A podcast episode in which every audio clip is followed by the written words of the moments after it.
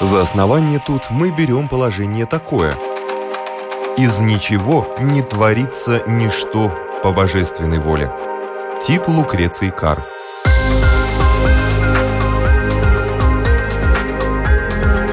Дерзкие теории, смелые гипотезы, предположения, которые завтра могут стать аксиомами. Программа обо всем, что нас окружает. Природа вещей. На Латвийском радио 4.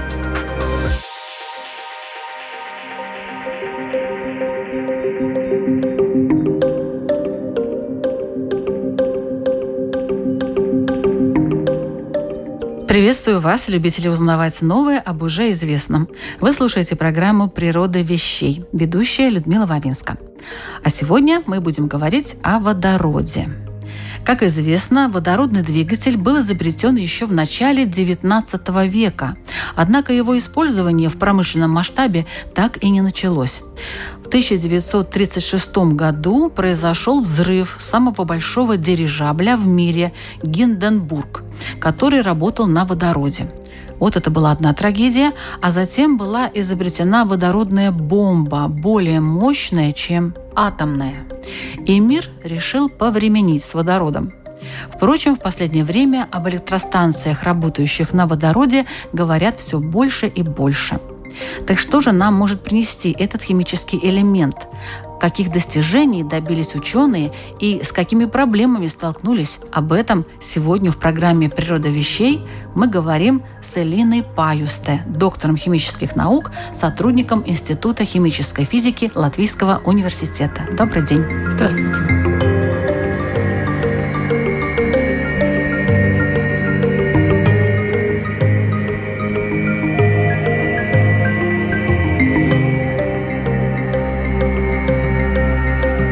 Что же такое водород? Водород – это самый первый элемент, самый легкий элемент и очень с интересными свойствами из-за этого. И водород, в принципе, главный во Вселенной элемент. Его То больше, его больше всего, да? Его больше всего. Конечно, на Земле ситуация немножко другая, но, в принципе, все звезды, Вселенная состоит с водорода. Но это самый такой простейший элемент, да, самые простейшие. Из-за этого мы как бы знаем э, больше всего про водороде. Вот вы говорили про энергетику с водорода. Тут э, две разные вещи. Одно – это водород как химический элемент, а второй – водород уже в ядерной науке. И там другие энергии, и это научная работа, в которой я и работаю. Водород сначала как химический элемент – это H2, да, это как газ, он H2, но мы больше всего на планете имеем H2O или, просто говоря, воду. Ну, объединение такое, да, да. с кислородом получается да, вода. Да, да, вместе с кислородом мы получаем воду. И чтобы получить водород в чистом виде, как газ, чтобы, например, использовать в машинах, которые на водороде едет, нам надо эту воду разделить. И делаем это с электрохимическими процессами. Получаем водород и кислород отдельно. А еще на Солнце есть химические реакции, благодаря чему мы видим, что оно такое бурлящее, наше Солнце. Там же водород бурлит. Да, тут и начинается моя работа, ядерный синтез. Так э, звезды свою энергию получают с такого процесса, который называется ядерный синтез. Тут на Земле мы лучше знаем э, процесс, который напротив, ядерное э, деление – это процесс, на котором работает ядерный реактор ШАС. Мы берем... То есть как там происходит? Да, берем тяжелый элемент, уран, и стреляем как бы нейтроны, как частицы, и он делится на части, и мы получаем большую энергию. Есть процесс напротив, если берем маленькие легкие элементы, в этом случае водород, и сжимаем большой силой, мы можем получить энергию. Самое интересное то, что даже больше, чем в делении урана. И Солнце как раз это большой реактор ядерного синтеза. Там из-за огромной гравитации эти Силы элементы... сжимания, они сжимаются? Да, сжимаются. И в конце концов происходит так называемый ядерный синтез, когда мы из водорода получаем уже следующий элемент. На Солнце конкретно происходит такой процесс, что четыре водорода объединяется и получается гелий. Гелий это у нас тоже газ. На Земле не особо много, но используется довольно разных целей, начиная с этих шариков для детей, в конце концов используется, например, в таком устройстве, как э, большой коллайдер хадрона. Так что такой тоже интересный элемент, который является вторым элементом в периодической таблице. Еще интересно, если говорить о водороде, водород не один такой. Водорода есть несколько так называемых изотопов. Что означает? Если помним э, химию и физику из школы, то что это за элемент у нас говорит то, сколько у него протонов. Такие э, частицы. В ядре? В ядре, да. Атома. Да, так что водороду один, гелию два, дальше, например, железо это уже 56 и так далее. Но у одного элемента может быть несколько нейтронов в ядре. Например, у урана есть очень много вариаций, там несколько сотен, сколько может быть изотопов разных. Изотоп это означает, что у нас различается число нейтрона. У водорода три изотопа. Один, который самый простой, там один протон, нейтронов вообще нету, и это и составляет большинство из водорода, который у нас на Земле тут находится. Есть еще один, второй изотоп, у него есть свое название, дейтерий. У него уже есть один нейтрон, он э, является масса 2. И это мы называем, э, если мы имеем воду с дейтериями, называем тяжелая вода. Но есть еще третий изотоп, который имеет два нейтрона, и на Земле его немного, дейтерия довольно много мы можем найти, но третьего много у нас нету, он э, немножко формируется в атмосфере из-за космического излучения, но мы его можем получить и искусственно. Почему третий так настолько интересен для нас? Потому что есть сейчас много работ над альтернативной ядерной энергией, где мы не делим атомов, а сжимаем вместе. А вот в чем принципиальная разница для дальнейшего использования такого процесса? То есть нет отходов? Да, в принципе, это одно из очень таких безотходных. Не совсем, наверное. Не совсем безотходные, ну да. Там это большая разница, если сравнить ядерные реакторы, в которых сейчас получаем энергию, где мы делим атома. После деления мы получаем продукты, которые радиоактивны, и второе, то, что они очень долго живучие, если так можно сказать. Каждый радиоактивный... Распадается очень долго. Распадается очень долго. И это означает, что нам надо решить, что с ними делать, пока закапывать. Ну, да. Ну, конечно, есть э, много исследований, как можно их разделить быстрее в тех же реакторах, но все равно эта проблема довольно большая. Но второй, конечно, люди боятся аварий, как бы все-таки у нас была и Чернобыль, и Фукушима. Но из-за этого, что там есть это радиоактивные вещества, если что-то случается, они могут попасть наружу, и вот мы можем их... Э... Ну, плохо воздействовать на окружающую среду, на человека. Да, да, да.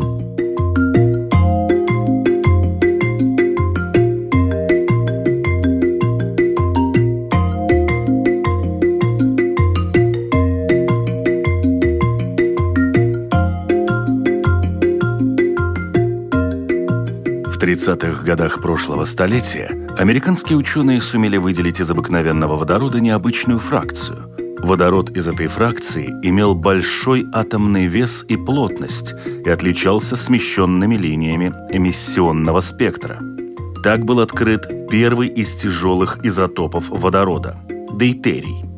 Вскоре в чистом виде была получена так называемая тяжелая вода – окись дейтерия – она имела на 10% большую плотность, более высокую температуру кипения, чем обыкновенная вода, сложнее разлагалась при воздействии электрическим током. Другой тяжелый изотоп, тритий, был открыт чуть позже учеными Кембриджского университета. При этом исследователи впервые столкнулись с ядерным синтезом, искусственным превращением одних ядер в другие. Как оказалось, третий изотоп водорода очень радиоактивен – и поэтому не может накапливаться в природе в сколько-нибудь значимых количествах.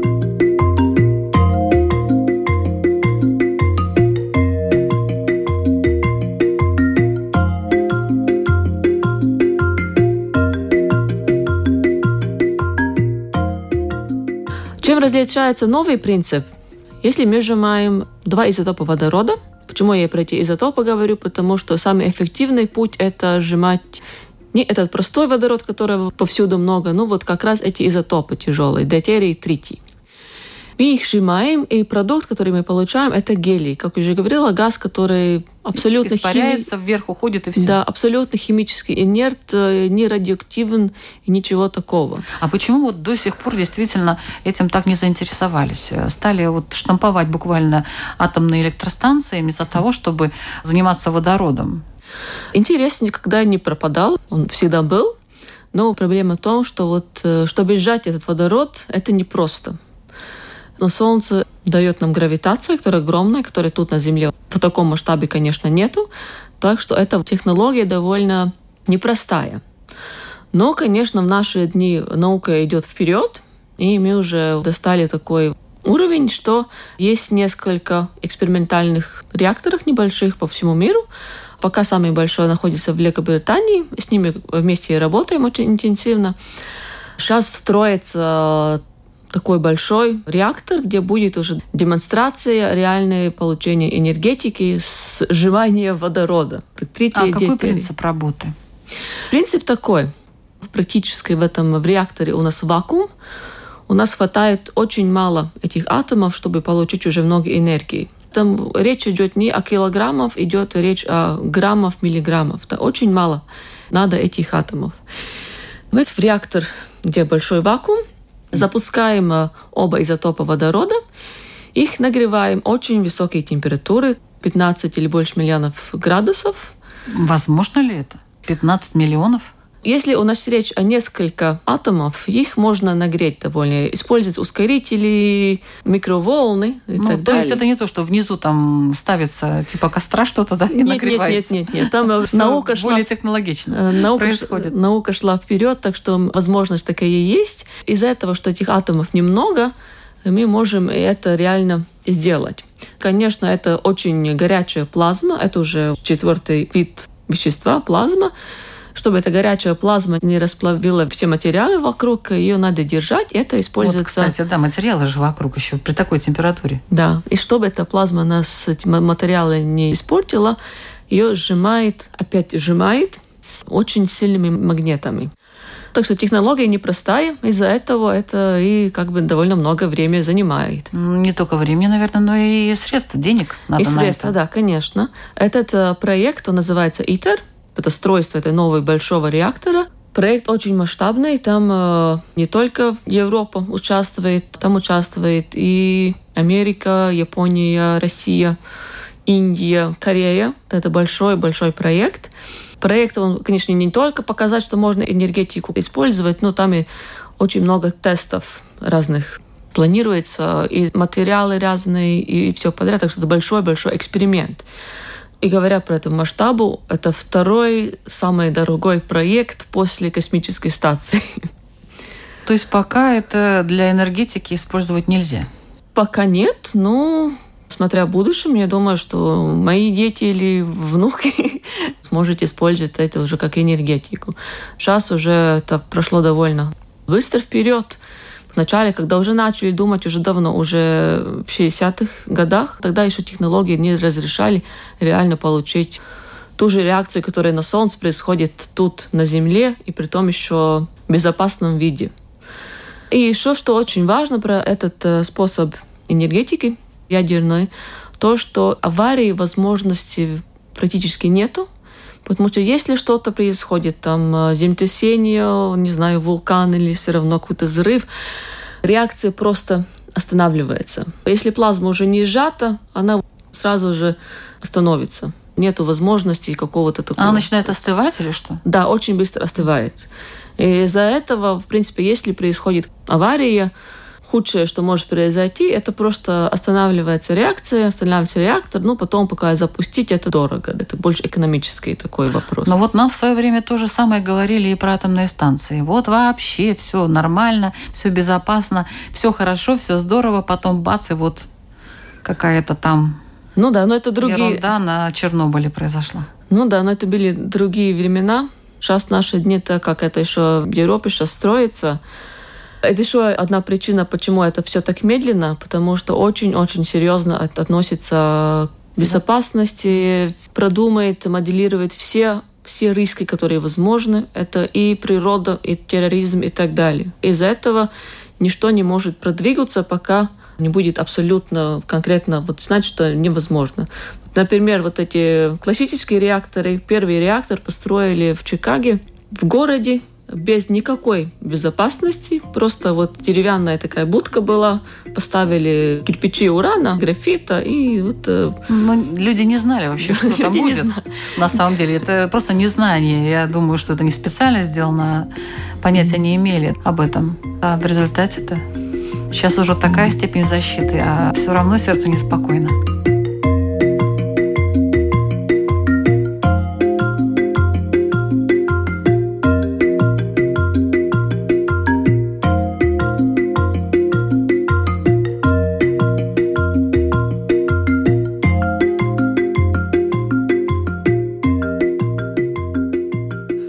Количество радиоактивного трития в атмосфере Земли в последние десятилетия зависит от активности человека. Так, во второй половине 20 века оно многократно возрастало в период интенсивных испытаний термоядерного оружия. Например, при взрыве водородной бомбы мощностью в одну мегатонну образуется и попадает в окружающую среду до 2 килограммов трития. За все время наземных и воздушных испытаний термоядерного оружия в атмосфере накапливались сотни килограммов этого изотопа водорода. После их запрета количество трития в земной атмосфере заметно снизилось за счет его радиоактивного распада и сейчас не превышает десятков килограммов. Важный источник поступления трития в окружающую среду – атомные электростанции, которые ежегодно вырабатывают килограммы трития, что сопоставимо с его природной наработкой.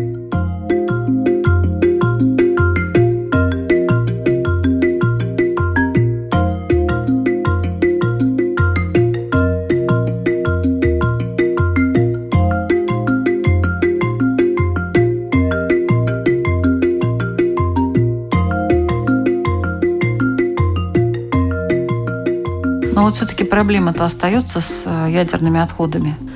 Конечно, проблема остается, но есть люди, которые работают. Но мы в своем институте больше направляемся этот э, альтернативный путь, где и ядерный синтез используется, потому что это намного безопаснее, нет этих отходов. И, кстати, а радиации нет никакой там? Ну, Или есть? Я, изотоп, ядерная... изотоп – это всегда для меня радиация. Если это изотоп, он неустойчивый, и там всегда есть гамма какой-то, бета, альфа, там какое-то излучение точно есть. А если про изотопов, это не всегда правда, потому что, например, дейтерий, он э, стабильный изотоп, его много на Земле. Но если говорить про ядерную энергетику, без радиации, ну, никак. А про водородную? Про водородную как? Если вот реакция, как она происходит? Мы сжимаем дейтерий тритий. Тритий радиоактивный, но это самая эффективная реакция, которую мы реально можем на Земле сделать. Все-таки без радиации мы не обошлись. Но без радиации не обошлись. Да. Это ну, уже тревожит.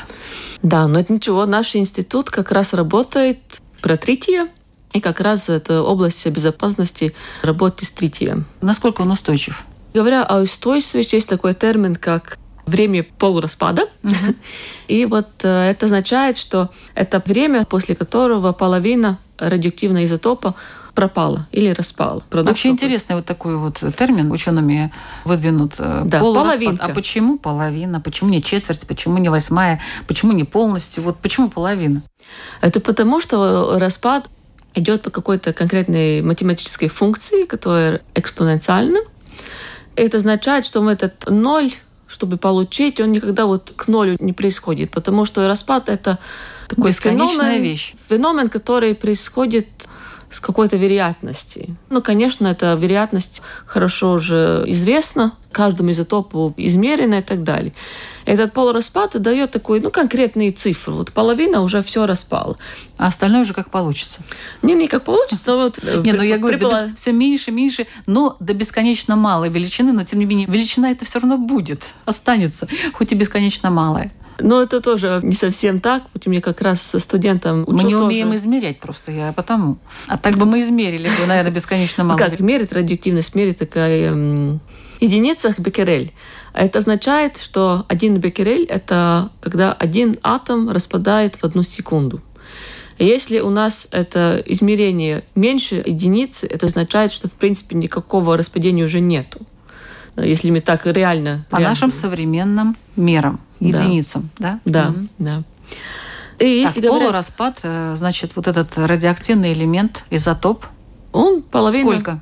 Это очень отличается. Вот, например, вот эти изотопы, которые используются в медицине, в диагностике, которые вот э, пациента вводит, Какого вещества изотоп вводится? ну, это много. Ну, там йод и Мгм, так далее. Например, флору, его распе... это полу... время наверное, полураспада. Втор. Втор. Несколько минут. Это означает, что вот в конце дня после диагностики этот человек уже не имеет никакого радиоактивного вещества внутри. А в то же время натуральный уран, который на Земле у нас есть, его время полураспада больше 4 миллиардов лет. Миллиардов? Миллиардов. Но это уран, который мы живем вместе. Из-за этих натуральных радиоактивных веществ мы можем определить и когда Земля появилась, когда динозавры жили и так дальше. Вот это дает нам очень много Для нас интересного. фактически это бесконечно. Да, Да, бесконечно да, для нас, конечно, да, да. Если говорить о тритии, это 12 лет. Так что это не настолько много. Ну, да, да. А вот этот уран, который используется в атомных станциях, вот этот изотоп урана. Тоже миллиарды лет, но это натуральный продукт. Мы его получаем из земли, выкапываем. Уран сам по себе не проблема. Он распадывается медленно. Урана можно вести в специальных контейнерах, и он опасность большую не является. То, что является опасным, это продукты разделения урана. И вот эти, а тогда вот после этого ядерной реакции бывает, что часть этих продуктов очень радиоактивны, и эта радиоактивность там... А что это за продукты? Там очень много их, очень разные, потому что уран это тяжелый элемент Может делиться на разные на разные частицы, да. части. И могут быть в том числе очень радиоактивные. Да, очень радиоактивные, долго живучие, так что ну, неприятно, в принципе. И тут лучше мы работаем с водородом. Тритию 12 лет, его радиоактивность имеется очень мало энергии. Воду, которая содержит тритий, мы можем держать вот тут стаканчики, и держа в руках, к моей руке радиация не попадет, потому что энергия этого излучения Слабая. очень слабая. Да. Из-за этого вот намного лучше работать с этим тритием. Конечно, есть какой-то риск из этого, что тритий радиоактивный. Вот если вот в стаканчике не был вот вода с тритием, вот держать я могу, вот пить не, не, не надо было. И из-за этого мы тоже этот э, новым реактором смотрим на тритий, как он там себя Ведет. ведет, да, мы смотрим, как он э, аккумулируется в эти материалы вокруг, чтобы этих материалов можно было потом утилизировать. Получаем э, образцы с реальных реакторов, э, измеряем тритий, сколько там он, как он там, в какие химические соединения он вступает и так далее.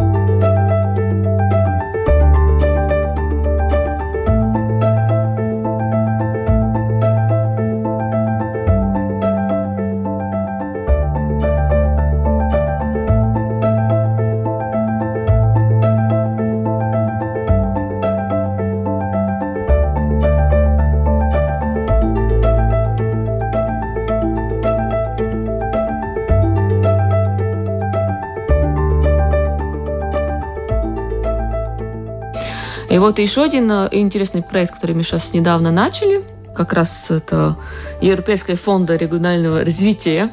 Мы сейчас вырабатываем новый метод, как вот этот радиоактивный тритий отделить от э, простого водорода, эффективный. Какие-то методы уже есть, но они очень малоэффективны, и для этого ядерного синтеза это очень важно, вот этот тритий, который будет тоже производиться, его эффективно, быстро отделить, чтобы сразу введить внутри этого реактора. Ну вот мы тут э, нашли такую интересную идею, где мы вот объединяем несколько дисциплин. Это мы радиохимики, есть электрохимики, полимерщики и еще нанотехнологи. Мы как вместе набрали себе наш этот проект, я попробовала его на русский перевести, довольно странно звучит. Это электрохимическая откачивающая система для разделения радиоактивных изотопов водорода на основе графена. Так что у нас там... э, Все понятно. всё. Конечно. На основе графена это вообще мне все понятно. Вот графен – это нанотехнологии, это я уже знаю. Сейчас в наши дни наука у нас очень редко, как бывает, вот, вот тут химика работает на свою какую-то тему, там работают физики на свои, там На стыке медики. наук Да. разных. И чтобы реально какую-то инновацию найти, новую какую-то идею. Вот сейчас у нас результат проекта планируем, планируем как бы прототип такого устройства, уже где мы можем вот в одну сторону вливать примерно воду, которая с тритием, и простым водородом, и с второй стороны мы получаем концентрированный, где в тритий много больше. И такой же принцип тоже и с газом, где вот водород вместе с тритиями мы их разделяем, и дальше можем это тритий использовать. То есть вы готовите вот это сырье для водородной электростанции, вот так скажем. Да, но это, в принципе, не только для этого водородной станции. Применение может быть и разное. Если ситуация какая-то, вот если у нас вот этот тритий попал в среду, Например, мы можем тоже пробовать очистку делать с трития, это как бы ага. убирать его. То, то есть об этом тоже думают, да? Да, да, да, да, конечно. У нас тритий вообще на, на Земле, он э, немножко вот атмосферой формируется. Этот третий у нас больше всего на Земле сейчас находится из-за испытаний атомных бомб, которые было уже давно довольно. А получается, что даже при ядерной реакции третий в атмосферу попадает. Когда взрывается атомная бомба, там очень много что нового появляется. Это одно то, что если вот э, происходит взрыв, если это бомба урана, там, э, конечно, есть эти продукты, разделение урана, но еще такая проблема, что там есть излучение очень интенсивно, и это излучение дальше может влиять на среду, влиять на среду и вот эту среду сделать тоже радиоактивной. Ну, это понятно. Да. Есть вот разница. Если, например, есть авария реактора, что мы получаем? У нас из выбросы. Реак... Выбросы, например, радиоактивная пыль. Есть вот стульчик какой-то металлический, но ее эта пыль села, пыль убрали, все нормально, стульчик дальше используем. А если мы вот тут рядом э, взрываем бомбу, он получает и это излучение. И вот эти атомы, которые внутри самого стульчика, так сказать, они меняют структуру, меняют свою ядерную структуру, и там появляются новые элементы, которые может быть радиоактивным. Это называется активация. Из-за этого эти атомные испытания под конец уже делали в воздухе где-то несколько километров. В стратосфере. Да, чтобы вот меньше было активации.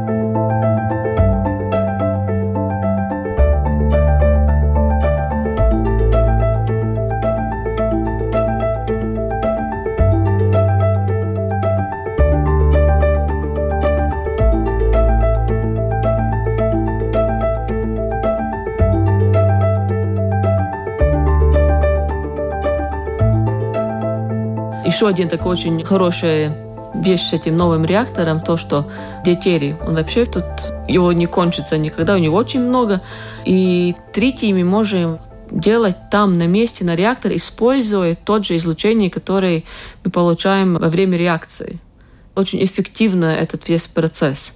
И третий мы там получаем с другого элемента, надо ядерные реакции, а другой элемент литий. Это тоже довольно известный элемент, в батареях используется, и у нас водородные реакторы тоже, это литий тоже будет использоваться. Да, так все будет на месте, тут же и реактор, и после этого реактора ячейка, где вакуум, там стена, за стеной идет уже наша продукция трития, которую мы очищаем, возможно, с нашим новым методом. методом и вот туда-обратно в реакцию идет такой вот процесс, что не надо там вмешиваться особо много. А вот вам не кажется, что вообще-то вот вакуум это такая интересная штука, и его создать практически невозможно? Ну, полный вакуум, конечно, нет. нет. Это довольно трудно. Ну, там абсолютный вакуум мне не нужен, ну, довольно mm-hmm. такой большой. Ну да, про вакуум я тоже читала книгу, называется по-английски на по-русски называется «Ничто», «Nothing». Эта книга там про все, про математику нуля, и там ее про вакуум тоже очень много было написано, тоже все целая там такая половина книги. Это очень интересно, что самый большой вакуум удалось получить где-то в космосе с какое-то ускорение какого-то устройства там получили какое-то, но все равно не ноль. Абсолютный вакуум невозможно получить. Ну, да. Но тут абсолютный нам и не нужно. Там хватает то, что мы можем добиться, это чтобы реакция могла пройти. Это уже реально делали, так что ядерный синтез. Были эксперименты, несколько в этих маленьких, ну, насколько маленький, примерно как эта комната, эти реактор, который самый большой сейчас. И там реально эту реакции тоже получали. Так что это уже вот мы знаем, что мы можем это добиться. Дальше уже вопрос, как это добиться этого эффективности намного больше, как это дальше перевести в проводах электричество. Кстати, а насколько больше энергии можно получить при водородном процессе и если сравнить его с ядерными реакциями? Так, вот если смотреть э, на сравнить атом с атомом, там два атома водорода мы сжимаем, или один атом урана мы делим, Там разница примерно 4 раза. Разница. Больше энергии получается да. при водороде, да? Да, да. Ну, это очень хорошо. Теперь нужно снизить себестоимость и тогда уже везде ставить вместо атомных водородные станции. Ну да, это стоимость пока из-за этого что-то первый как бы прототип. И тогда это не только, чтобы просто вот попробовать, можно ли можно это делать, но то, что очень много там всякого оборудования для диагностики, чтобы узнать не только практические э, вещи, но и там фундаментальную науку тоже все-таки попробую там какой-то узнать. Это не простой эксперимент. Там все-таки ученые хотят достать как много возможно информации про другие всякие процессы.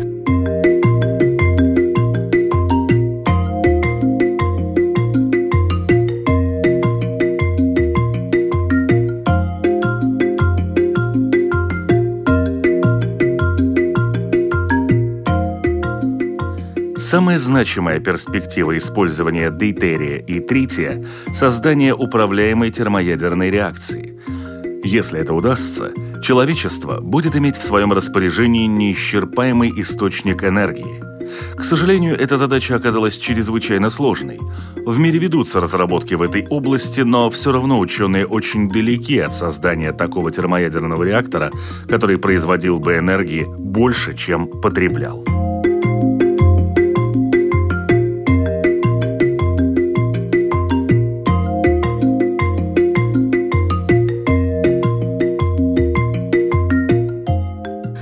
Какой временной период надо нам рассчитывать, когда появятся уже так они, ну хотя бы какие-то планы есть, что вот где-то к 2030 году. Сейчас в этом реакторе, который строится, план такой, что первые реакторы запускают в 2025 году примерно. Ну и через примерно 20 лет будем вот реально коммерциально получать энергетику. Но интересный факт такой, что я вот начала работу в этой сфере уже 18 лет назад когда училась в первом курсе, пришла к профессору, профессор Тиликс тогда был, и он нам, первокурсникам, рассказывал с таким энтузиазмом, знаете, вот через 20 лет будем с ядерного синтеза получать энергетику. Но сейчас к мне тоже приходят э, первокурсники свою научную работу начинать. Я им тоже говорю, вы знаете, через 20 лет все будет. Сейчас уже продвигалось намного-намного дальше, чем было, когда я начала. Сейчас реально устройство. Я примерно год назад была в этом в объекте, где реально это строительство произошло, видела своими глазами эти большие магниты, всякие компоненты этого реактора, так что сама поехала, посмотрела, своими глазами увидела, так уже больше верится, что это реально и будет, и, может быть, и в моей жизни, как сказать, пойду в пенсию и буду а может быть и раньше. А может знает. быть и раньше, ну, да. Должен быть какой-то, наверное, толчок определенный. Мало нам Чернобыль, наверное, получается. Все-таки как-то не совсем подтолкнуло ученых и тех, кто финансирует, конечно, эти исследования для того, чтобы mm-hmm. они велись более интенсивно. Ну да, потому что мы, как ученые, конечно, знаем эту разницу. Например, политикам они видят вот это слово ядерное, и все. Mm. Значит, Чернобыль. Да, ну, объяснять... А у вас тоже ядерная реакция, но водородная. Да, да. Ну, это все ядерные реакции, mm. в принципе. Там.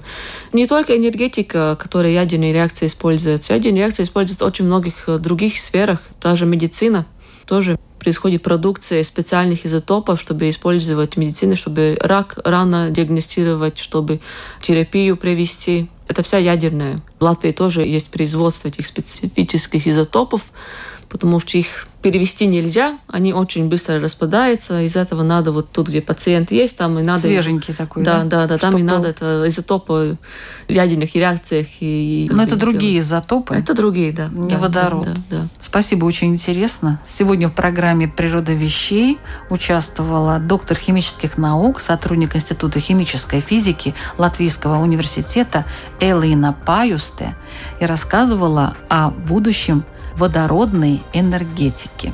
Программу подготовила и провела Людмила Вавинска, компьютерный монтаж Ингрида Бедела, музыкальное оформление Кристина Золотаренко. Ну и, как всегда, напоминаю, что «Природу вещей» мы открываем каждый четверг на Латвийском радио 4 в 3 часа дня. Присоединяйтесь.